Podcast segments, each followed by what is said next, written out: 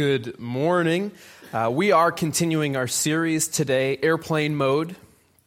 Uh, and this, this series, if, if you haven't been with us, is really comes out of that moment when you board a flight where you need to put all your electronic devices into airplane mode, right? You got to disconnect.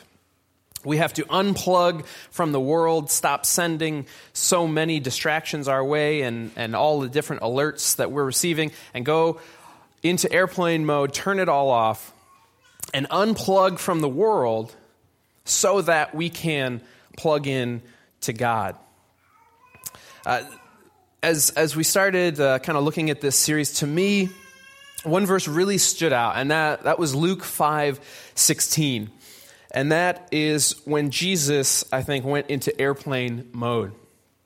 He, it says, but Jesus often withdrew to lonely places and prayed. So even, even Jesus would unplug from the world. He would disconnect. He'd go, he'd go find a quiet place, a place in the wilderness, and he would unplug from the world so that he could spend time in prayer. And that is, it's important. It's, it's something that I, I think we struggle with. And I think we like to think we struggle with it more today than we used to, but I don't really think that's true. I think we have different distractions now than we used to, but this, this has always been a recurring problem for humans of as soon as we find things to put in front of us, we will.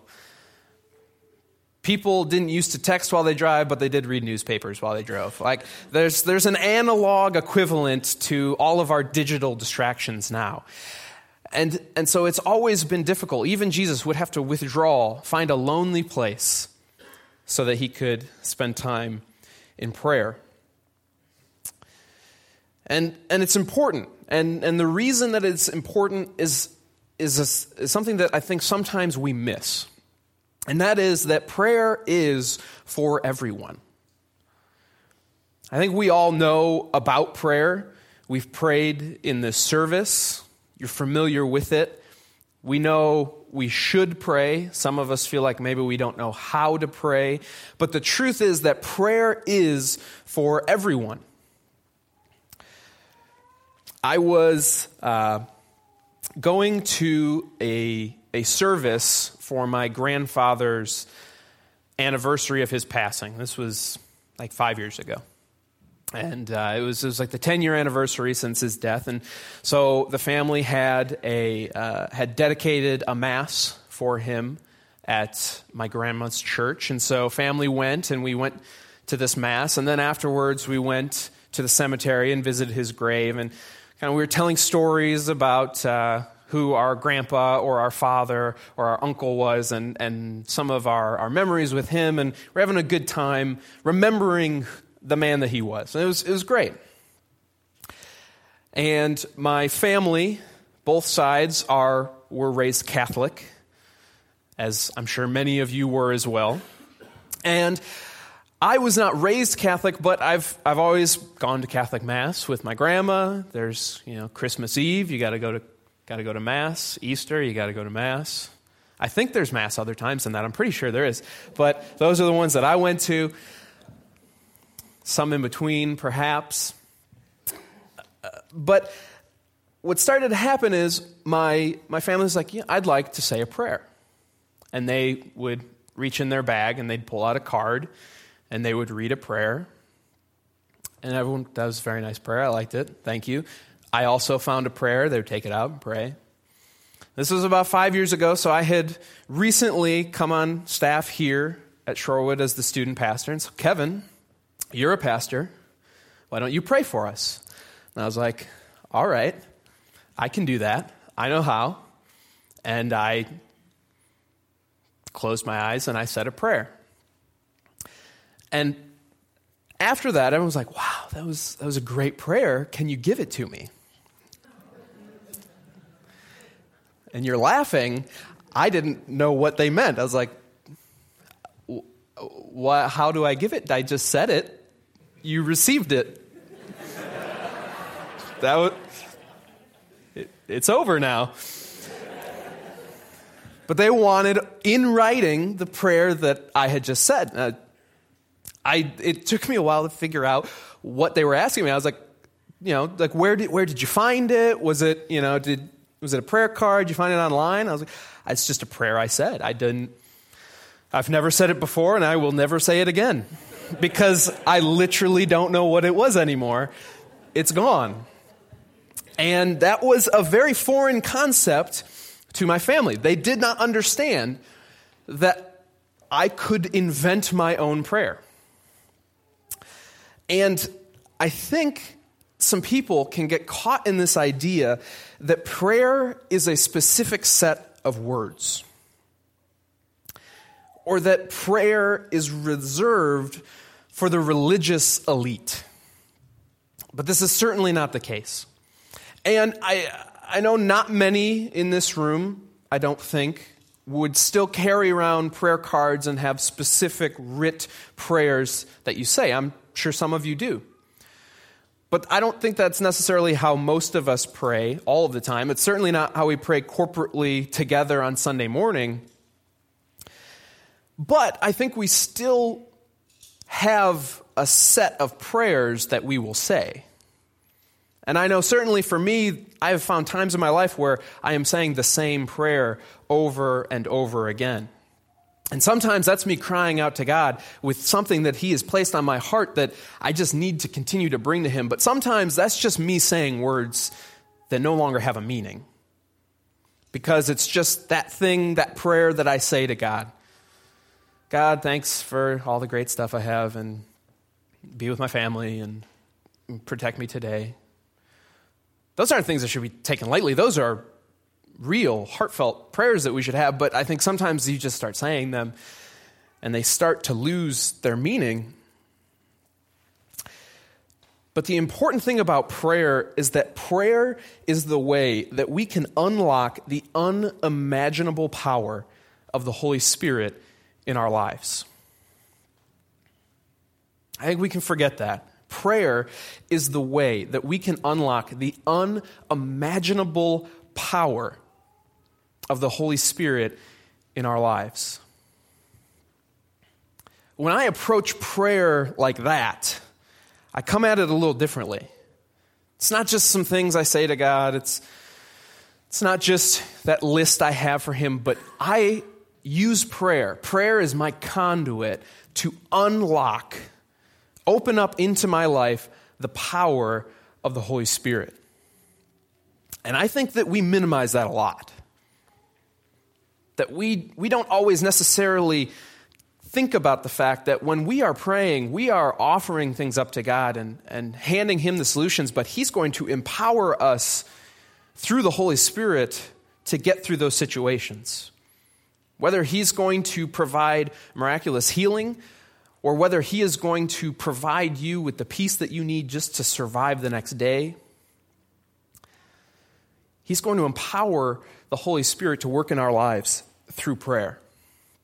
Now, Illinois State Youth Convention was last, last weekend, Friday through Sunday, and there were uh, about 500 students from around the state that came um, from all different churches of God, and uh, youth groups and leaders came, and there was a band, and there were there was a speaker, and there was a mission opportunity on Saturday morning, and there was uh, you know kids broke off into their own groups. And through this whole event, kids had a ton of opportunities to just spend time together, to spend time with God. But personally, uh, I was struggling a little bit. And that's because there were some technical difficulties going on throughout the entire experience. Uh, and some of you are chuckling because I cannot deal with that very well. Getting uncomfortable just thinking about it now. Uh, I, I handle things in the tech world. It's, it's my domain. That's where I like to work. I like to set that stuff up, and uh, I, I have the great opportunity to go on shows with Jimmy, and we set up lights and video and audio and, and put on a production. And all of that's great, but that's not what it's all about.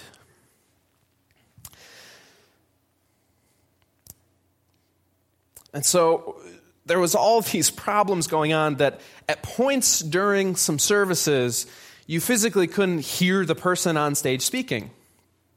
The, uh, when the band was, uh, was singing some songs and, and the band was, was saying some things that the, there were so many problems with the sound system that you could no longer even hear in this room of 500 people.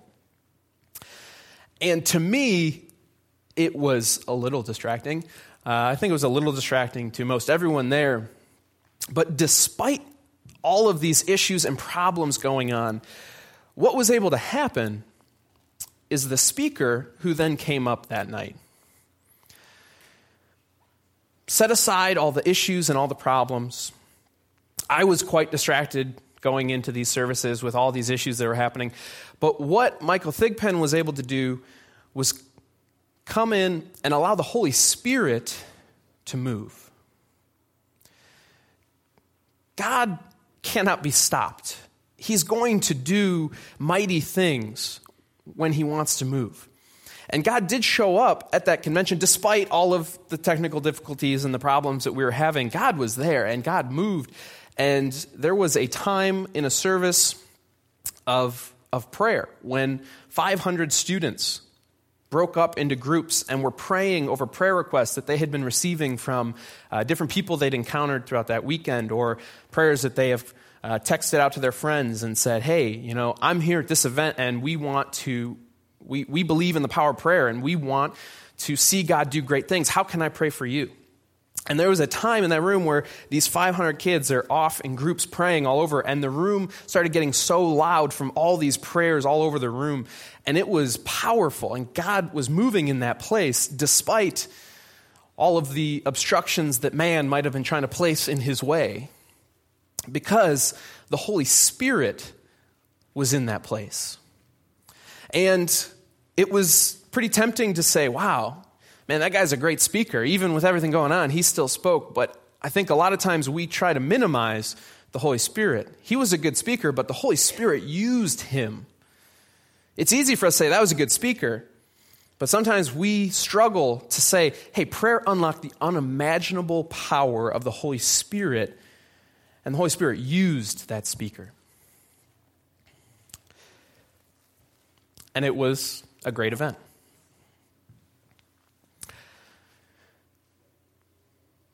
The only barrier to prayer is yourself. I think that is a hard statement to take in. The only barrier to prayer is yourself. That was hard for me to internalize into my life because that means that those times when my prayer life is lacking, or those times where maybe I'm not praying, or those times where I feel like, oh, my prayer's not being answered, the only barrier to prayer is yourself. Now, there's not a physical barrier between us and God. A government cannot pass a law that prevents us from praying to God. They can try to oppress a religion, but they cannot stop prayer. There is no location you can go to that will stop prayer. Our only barrier to prayer is ourselves and not entering into prayer.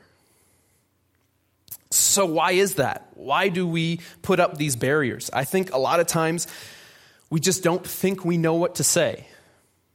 Or maybe we're discouraged because we haven't been receiving the answers that we're looking for. This is not a new problem. We're not the first ones to struggle with this, and we certainly won't be the last. I think it's a pretty universal problem that we have of just not quite knowing or struggling to engage in our prayer lives. The disciples in Luke 11, verse 1, went to Jesus. And it says, One day Jesus was praying in a certain place. When he finished, one of his disciples said to him, Lord, teach us to pray, just as John taught his disciples. The disciples went to Jesus and said, Teach us to pray.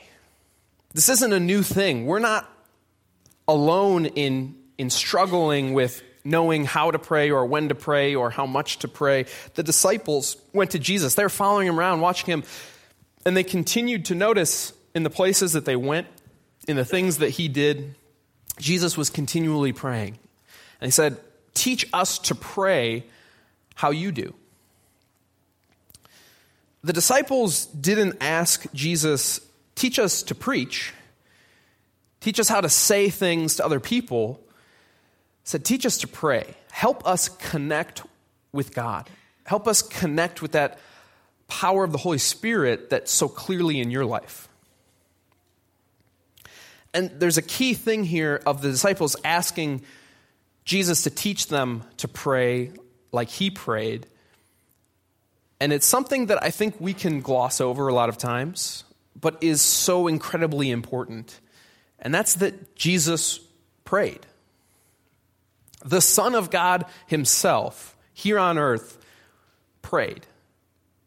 The first verse we open up with, He often went to quiet places to pray. Prayer is how God moves. All throughout the Bible, when we see God doing great things through his people, they have brought prayer to him. And then the Holy Spirit was able to show up and take action. I think this is huge that we shouldn't take this lightly that Jesus prayed. Because prayer is for everyone. I would say that if anyone was capable of not praying, it would be the living God on earth. I think he probably would be able to handle some things. We've seen him do some miracles. He's a pretty smart guy, he knows what he's doing. But he did not rely on his own abilities and powers. He continually went to God and said, These are the situations I'm facing. This is, uh, this is what's happening now. What what can I do through these situations? For me, especially, I want to do things myself. I want to fix it. I want to know how to fix it. I want to be able to handle it. I think that's very tempting for us. But if Jesus himself, who I think was capable of handling it, still prayed and took those things to God, and it really solidifies that prayer is for everyone. So, when the disciples went to Jesus, what did he tell them? I'm going to jump to the same story in Matthew because this version sounds a little more familiar to us. I think you'll probably uh, recognize this verse. You're going to hear some words you don't hear from me very often. This is the King James Version, Matthew 6, verses 9 through 13. After this manner, therefore, pray Our Father, which art in heaven, hallowed be thy name. Thy kingdom come, thy will be done in earth as it is in heaven. Give us this day our daily bread, and forgive us our debts as we forgive our debtors. And lead us not into temptation but deliver us from evil. For thine is the kingdom and the power and the glory forever. Amen. I think that was a little familiar. We usually know it as the Lord's Prayer because Jesus taught it to him. When I figured that out, whew, that was.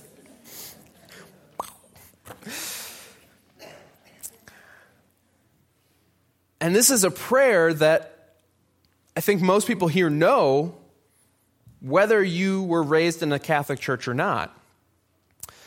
Because it's not just the Catholic Church that uses it, but that's especially where I learned it, and I learned it in about this language. And I have a lot of thoughts on this prayer. I've kind of gone in a lot of different places with this prayer over the years. And I've kind of been on a journey of sorts with this prayer over the last couple years because this is something that I memorized, something that I learned through repetition because I would uh, go to a mass and, and I would hear this prayer, or I'd be at a funeral and I would hear this prayer, or my family would say it before a meal. This is a prayer that just kind of, I learned the words, I learned how to say them, There was pauses in specific places. Everyone says it together. It's a very, very writ thing where this is the way this prayer goes. And it was, to me, I, I never even understood that was a prayer because it was just words that I said. It was just a specific way that I had to go. It was not something that I understood. And the way that I learned it, I didn't know what a trespass was, and I didn't know why I needed to be forgiven. I don't think I had gone in any private buildings or anything. I really, that one really hung me up for a long time. I didn't get it.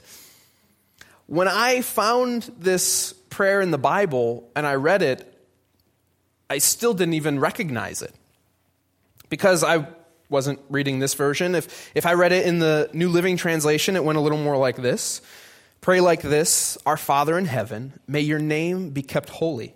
May your kingdom come soon. May your will be done on earth as it is in heaven. Give us today the food we need, and forgive us of our sins, as we have forgiven those who have sinned against us. And don't let us yield to temptation, but rescue us from the evil one. That's the same prayer, but I didn't even recognize it. I had no idea that this prayer I had said dozens or hundreds of times, some of you, I'm sure, thousands of times, had no idea that that was something that came from the Bible. And even more than that, I had no idea that that's words that Jesus told to us to say, this is how you should pray. And I was pretty averse to this prayer. I was like, okay, well, people say it, but it doesn't mean anything. It's just a thing you say. So it must not be an effective prayer. But as I've studied this, as I've tried to look at this in different versions, as I've tried to look at, you know, why is this a prayer that we pray? I think it has a lot of importance that we can kind of gloss over. And I, I think one key thing is that this is how Jesus said to pray. Now, I don't think it was written in Old English when Jesus said it, so it probably was a little different. So let's not get hung up on the words and the cadences that we say it with, but, but what does this prayer tell us to pray? If prayer is for everyone and Jesus is telling us, here's a prayer to pray, can we break that down into something a little more usable for us? I think we can. If you look at verse 9, pray like this our Father in heaven, may your name be kept holy. When we pray, we can bring praise to God. I think that's an important first step. I think there's a reason that the prayer starts this way with praise. Because we need to take a second and say, hey, I am coming before God, the creator of the universe, Lord Almighty, and I am going to talk to Him. God, you are holy. You are set apart. You are greater than any other. You are the King of kings. If we went and met a celebrity today, we would be gushing with all the things that we admire about them. And we would get starstruck and be a little nervous to talk to them. But we get the opportunity to talk to the creator of the entire universe. So Jesus says, take a moment and acknowledge that in your prayer. We go to verse 10. May your kingdom come soon, that your will will be done on earth. Jesus is telling us to pray for our community. God, we want your will to be done here on earth. We want to be able to see you moving here. We want to see your kingdom realized here. This is why we are so focused on outreach here because we want to show this love of Christ to those around us. And we can be praying for that. We can be praying that God would move in our community, that people would find him, that we would have opportunities to be a part of God moving in our community.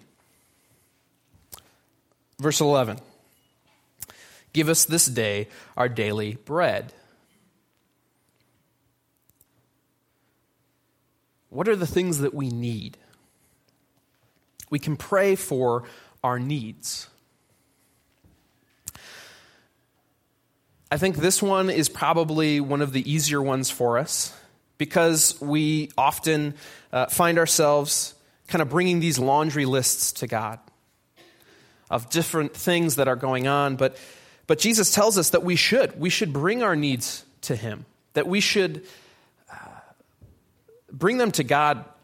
But the key thing that we need to do when we bring our needs to God is that we release them. And that we say, God, this is a situation I'm in, and I want you to move through it. So I'm going to give you control of that situation. Verse 12 Forgive us our debts as we forgive our debtors. Pray for forgiveness. We are all human and flawed and make mistakes. And we want to be in God's presence. We want to experience Him. And so we need to ask God to forgive us of those sins. It's why his son came and died on the cross for our sins.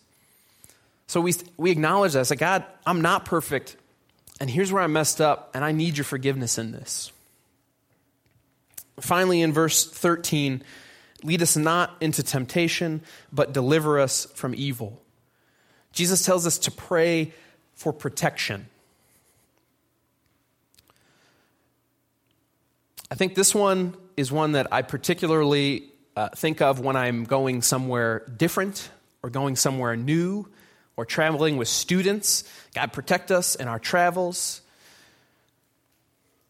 But I think we can pray for that same protection every day. God, protect my tongue that I won't say something completely idiotic. God, protect, uh, protect those around me. God, protect the things that are important to you and help me to protect them. God, help me to see those things.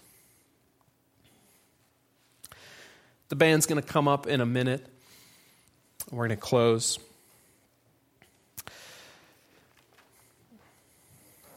I think we often can get stuck in these uh, routines and these systems. Or maybe we, we just we don't pray when we leave here on Sunday. Maybe there's not prayer in our week because we're not acknowledging that prayer is for everyone. Jesus often withdrew to lonely places and prayed. And that, to me, is the hardest part of my day, is taking that time to go into airplane mode, to disconnect, to unplug. But Jesus has laid out for us a little roadmap. And this is, this is a jumping off point. I don't think that this is necessarily something that he says, this is how you pray each time. But he says, when you pray, you can pray like this. And so if you're struggling to find those words, follow this roadmap that Jesus has laid out for us. Let's pray. God, we thank you for your word. God, we thank you for the opportunity that we have to come and speak to you. God, the King of Kings, the Lord of Lords, the Creator of the universe, but here we are, speaking to you, and you listen, and you want to hear from us. God, I pray that we would know that prayer is for everyone, not just for some, not just for some times, but God, that you are always there, always ready and listening. God, I pray that we would not uh, be scared to come to you in prayer. God, that we would not be timid, but that we would come to you boldly. God, so that we could unlock the unimaginable power of the Holy Spirit in our lives.